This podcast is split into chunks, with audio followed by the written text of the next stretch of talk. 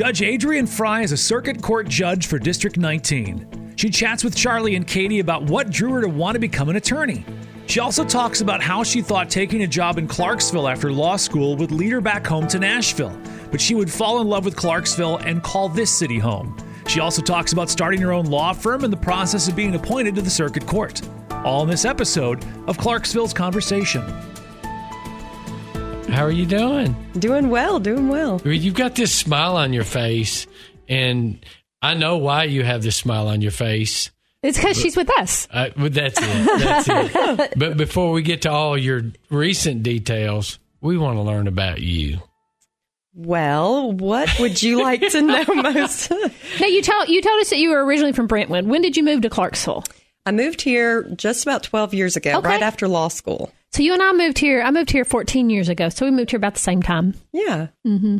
So you got out of law school and came to Clarksville. I did. I had a job that started out, the law firm had an office here in Clarksville and one in Nashville. okay. So I thought I was going to transition back to Nashville, but I ended up loving Clarksville. Falling in love with what is it you love so much about Clarksville? You know, when I went to undergrad and law school, I was away from Middle Tennessee for about seven years. Okay. And when I came back, I wanted to have the community feeling that I kind of that I left. Mm-hmm. But in that seven years, Nashville became the it city, and it seemed like it was just just had kind of gotten a little uh, a little busy. Yeah. So Clarksville, I've found that has a really wonderful community. I have an eight year old daughter, and she Mm-hmm. absolutely loves the area. And we have we go to Rotary Park, and we're in Rotary every Thursday morning Mm-hmm. at six forty five with friends, and just the community feeling of it. Yeah, it is a good place to raise kids. I think it's mm-hmm. big enough that there's things to do, but yet it's small enough that you still have that tribe or that group of people to kind of support you. So, what what made you want to become an attorney? That's kind of a funny question. it wasn't. You hear kids that say, "I want to be a lawyer when I grow up," or "I want to be a you know attorney or a judge." And for me, it really wasn't until I was actually an undergrad at UT that I realized engineering was not for me, and I didn't like math that much. And so, one of the classes we had to take an aptitude test, uh-huh. and when we got our scores back, the I guess the professor at the time said, you know, you have a really interesting score. You are off the charts for for the legal field for for the law mm-hmm. practice. And so it was then that I just kind of all of a sudden it dawned on me, well, that might be something to try. So Yeah. that's kind of how I got started. So you you did that partway through college, mm-hmm. right? Yes. And then, so I know it takes a long time, and I should have a law degree for as long as I was in college. But so how long? He has a he has a minor in partying. Yeah, I can tell. exactly. Yeah, Oh, mm-hmm. yeah. What what was the process like? You get your undergrad, then you go to law school. How long does that take? So for me, fortunately, I was pretty driven in undergrad. I did it in four years. Oh, my And word.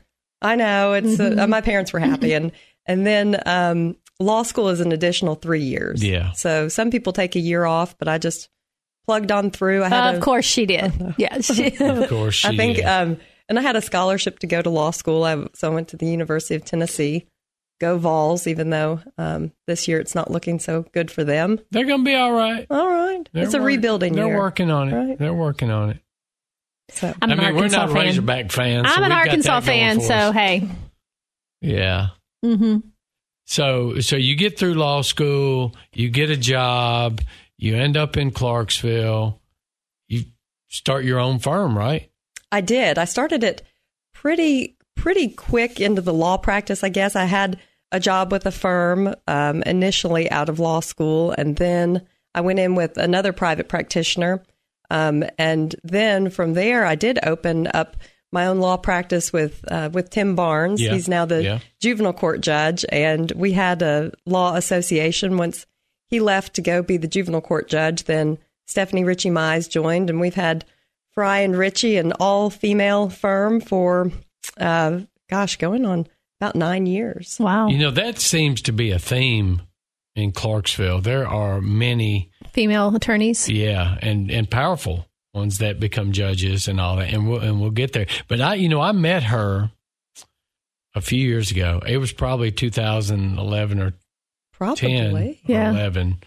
Uh, she did some work for us. So we definitely don't want to talk about that.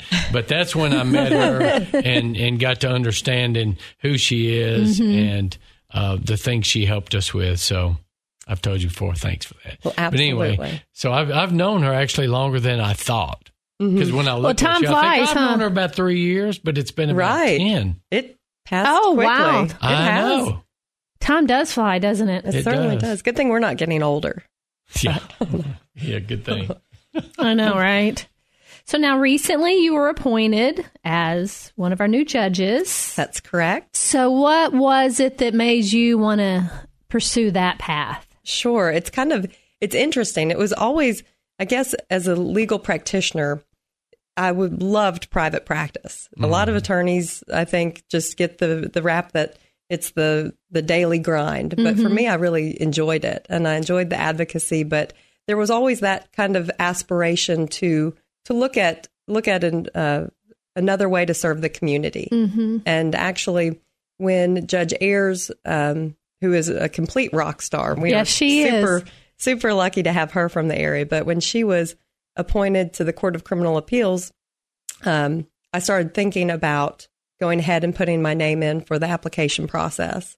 And I had a lot of encouragement from the community, from our judicial community to do so. And then Judge Hicks, uh, he personally called me up and said, you know, I'd like you to consider putting your name in for my seat because I'll be retiring and, uh, you know, I'll announce my official retirement in a few weeks. And with that encouragement as well, really got the ball rolling. And, and it's kind of like they say, you know, the best job to have is one that you're not looking for at the moment. And so Right. it really was pushed me in that direction. And I prayed about it a lot. I spoke with my family about it. And, um, and the process has been just beyond rewarding. Um, the process kind of gets a bad rap sometimes because it is arduous to go ahead and, and put in the application. You have to do a vacancy interview that I think ours was a public interview that lasted six hours Oh, good night. and then you uh, you um, eventually the top three candidates go with the governor for an interview and then his legal team so it's it's quite a process and in the meantime you have to be working your real job too so so how long did that process from beginning to end take? That's a good question it was several months so we had the application deadline in april and then um, i received the phone call from the governor's office august 13th friday the 13th i got the call that Wow. I had uh, achieved the position. So, but in the meantime, there's a lot of background work that you do too, just making sure that you've got connections and that you're um, that you're the most fit applicant for the position. It's a lot of work. I guarantee it's a lot of work. And you know, I was going to ask you um, who your local mentors are, but but you've named a couple already. But is there somebody that has really just propped you up during your career to help get you to where you are? Of course, and I don't want to leave anybody off, but you you hit the nail on the head, Charlie, when you said we have a strong legal community, especially with with our female bar. And I'd say that a lot of those ladies I've looked up to from private practice early on um, until achieving this position. Uh, of course, my law partner Stephanie, uh, she's been a friend and a mentor of mine, and Judge Ayers, Judge Olita, Judge Massey Grimes. We have um, Magistrate Travis, Ashley Travis. We had a picture that I think got somewhere around 700 likes on someone's Facebook Uh-huh. page, but it was just the female members of I the saw that. Mm-hmm. judiciary. Yes, and it was, and we actually had the uh, the Tennessee Bar Association reach out and say, you know, we want to do do something to promote Mm-hmm. female uh, fem- women in the judiciary. That's awesome. Yeah. Um. So now, with Ayers being appointed and then Hicks retiring, is there still one position left? Well, that position's also been filled, so that's Okay. Judge Ayers' position, and that's uh, Robert Bateman, Okay. I, I, I didn't know. I was just and he's curious. doing a fantastic Yeah. job. He had a tremendous surrounded by all these females. Yeah. Well, we have Love it. and and the and the uh, the whole entire judiciary in our 19th judicial district is wonderful because we have Montgomery County as well as Robertson County. So Yeah, it's it's a pretty good team. I came to your swearing in, and you know the the courtroom was packed, and and uh, Rob Bateman's swearing in. Y'all did it basically at the same time, but that place was packed. They said So- it was the largest one they'd ever had. I bet. Oh, interesting. bet. and it was it was it was stunning when you walk out you come back from from chambers and you Mm-hmm. walk out and all of a sudden i looked around and saw just All the people so many people and Isn't it but thank nice you for coming charlie to be that supported.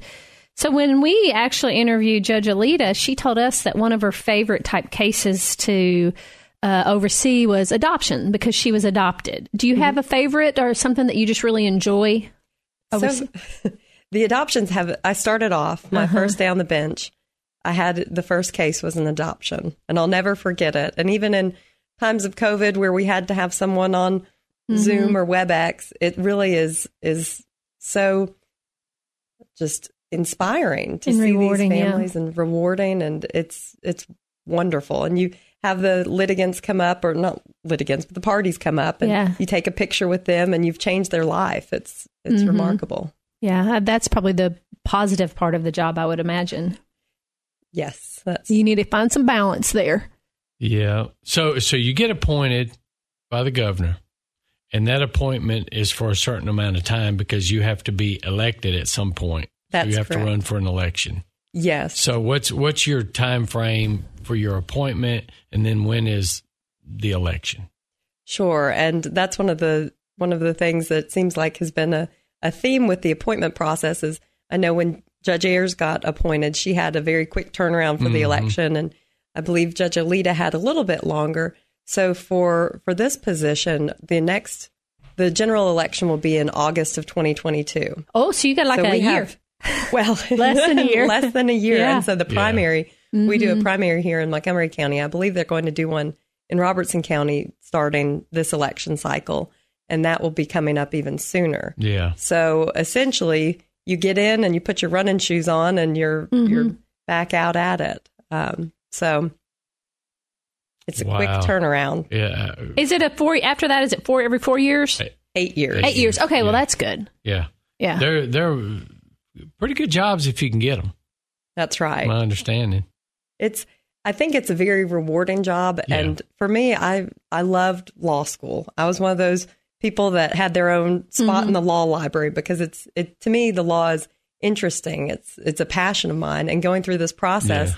it has been has really ignited that again. And I have some interesting cases that I had tried and are at the Court of Appeals on novel legal issues that I'm waiting to hear back on.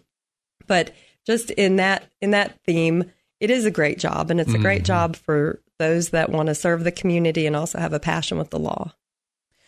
Um, I forgot what I was going to say now. Well, well, I, she said something, and, I, and I'll kind of piggyback on that. We've talked over the last year or two, I don't know when, about serving the community. So take your job out of it, take the attorney part out of it, and the judge part out of it.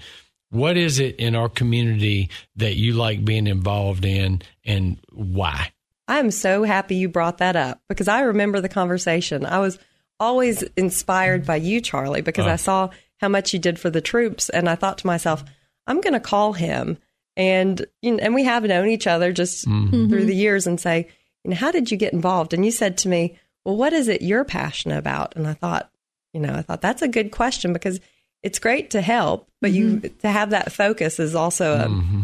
so what I've found is that my niche is really our Rotary Club. Yeah. Our Rotary Club has a lot of events that we do that are kind of behind the scenes. You know, they don't we don't promote too much, just but you know we have the um, the loaves and fishes that we've volunteered with. That Raleigh, my daughter who's eight, comes with me every Thursday morning. I wake her up extra early and she goes to Rotary and we sign up for our loaves and fishes days. And so it's through that that I've really felt pulled to the community and tied to the community and making sure that that there are projects that mean something to me and to the community that we can fulfill. Yeah, I, I, I just I believe in that. You know, it's great to I too. volunteer, but you know what? What do you really? What what event is out there that you say I have got to be a part Mm-hmm. of that and just kind of go and and not just show up, Right, but, but right. And when you can, so I did the same thing with Lexi. Where she would go to some uh, Fort Campbell welcome home ceremonies and, you know, just do some things, the turkeys for troops things that we do in November. She'd come just wave a flag or hand out a turkey or whatever it is. But if we can get our kids involved and and get that mind frame mindset going. I agree. My kids are coming up here Saturday to load a box truck full of all those Yeah. school supplies mm-hmm. so they can send them down to Waverly. That's So- what that's what Right. we've got to mm-hmm. do. We owe it to them to give them an opportunity to figure out what they want to be involved in or how they can help someone. Well, also we're also blessed, and you know God has just really mm-hmm. granted us opportunities, and it's important too. I think for our kids to know that that they're really lucky to live the way they live, and that not everybody has those things. That is absolutely the truth. When uh-huh. Raleigh went to Loaves and Fishes, and we were, she had a job where she got to pick out which granola bars went in which uh-huh. basket and box, Yeah. and she's just kind of looking at it, and she's like, "Oh, you know, just going through it." And I said, "Some people don't have, don't mm-hmm. get to pick. They don't get to go to the grocery store. They're happy to and- have what they have. Right. And so um, being able to see that, and I think that's great with mm-hmm. Lexi, being able to understand mm-hmm. that we are so fortunate and we owe so much to our military community because mm-hmm. that we can sit here today and have conversations thanks to our freedom. That's right. And- And there's there's enough stuff out there, whether it's military, the Rotary, you know, schools, whatever. Everybody needs help Mm-hmm. in promoting their you know their needs or whatever. So Yeah, I'm really lucky that I work with such an amazing group of people. Like we're because of the resources we have here, we're able to see a need yeah, and mm-hmm. go, okay, what can we do as you know media to help? Just like you know, Ryan called Waverly Emergency Management, Yeah. said, "Where do y'all need help?" And they said, "Well, those schools lost everything." That is, Yeah. that's so incredible. yeah, so I'm, I'm very blessed. that I work with a group of people that have that same yeah. desire I mean, to help. The, the Camp Rainbow deal. Yes. I mean that is a huge deal that you guys do. So. So I guess what we should say to people that take time to listen to this is find your passion and help. Right. Whatever it is, There's something. figure it out. Mm-hmm. So Well, I want to say congratulations, and I am just really impressed and proud of you. and um, yeah, I think you're going to do some amazing things. And I love, I love me some Katie. I love me some Sharon. So Mm-hmm. you're surrounded by an amazing group of women. Absolutely. And thank you all for giving me this opportunity. I was, I'll say that this was a little nerve wracking. I've never done Oh, this Charlie and I are before. easy. We're easy. she gets to judge people all the time. This is easy. This is fun. We've had people tell us they were nervous, and then they remembered, oh, it's just Katie and Charlie. right. Well, We're harmless. Yeah. Thank you for joining us. well, thank you so much. Subscribe to Clarksville's Conversation wherever you get your podcasts so you don't miss out on a single conversation.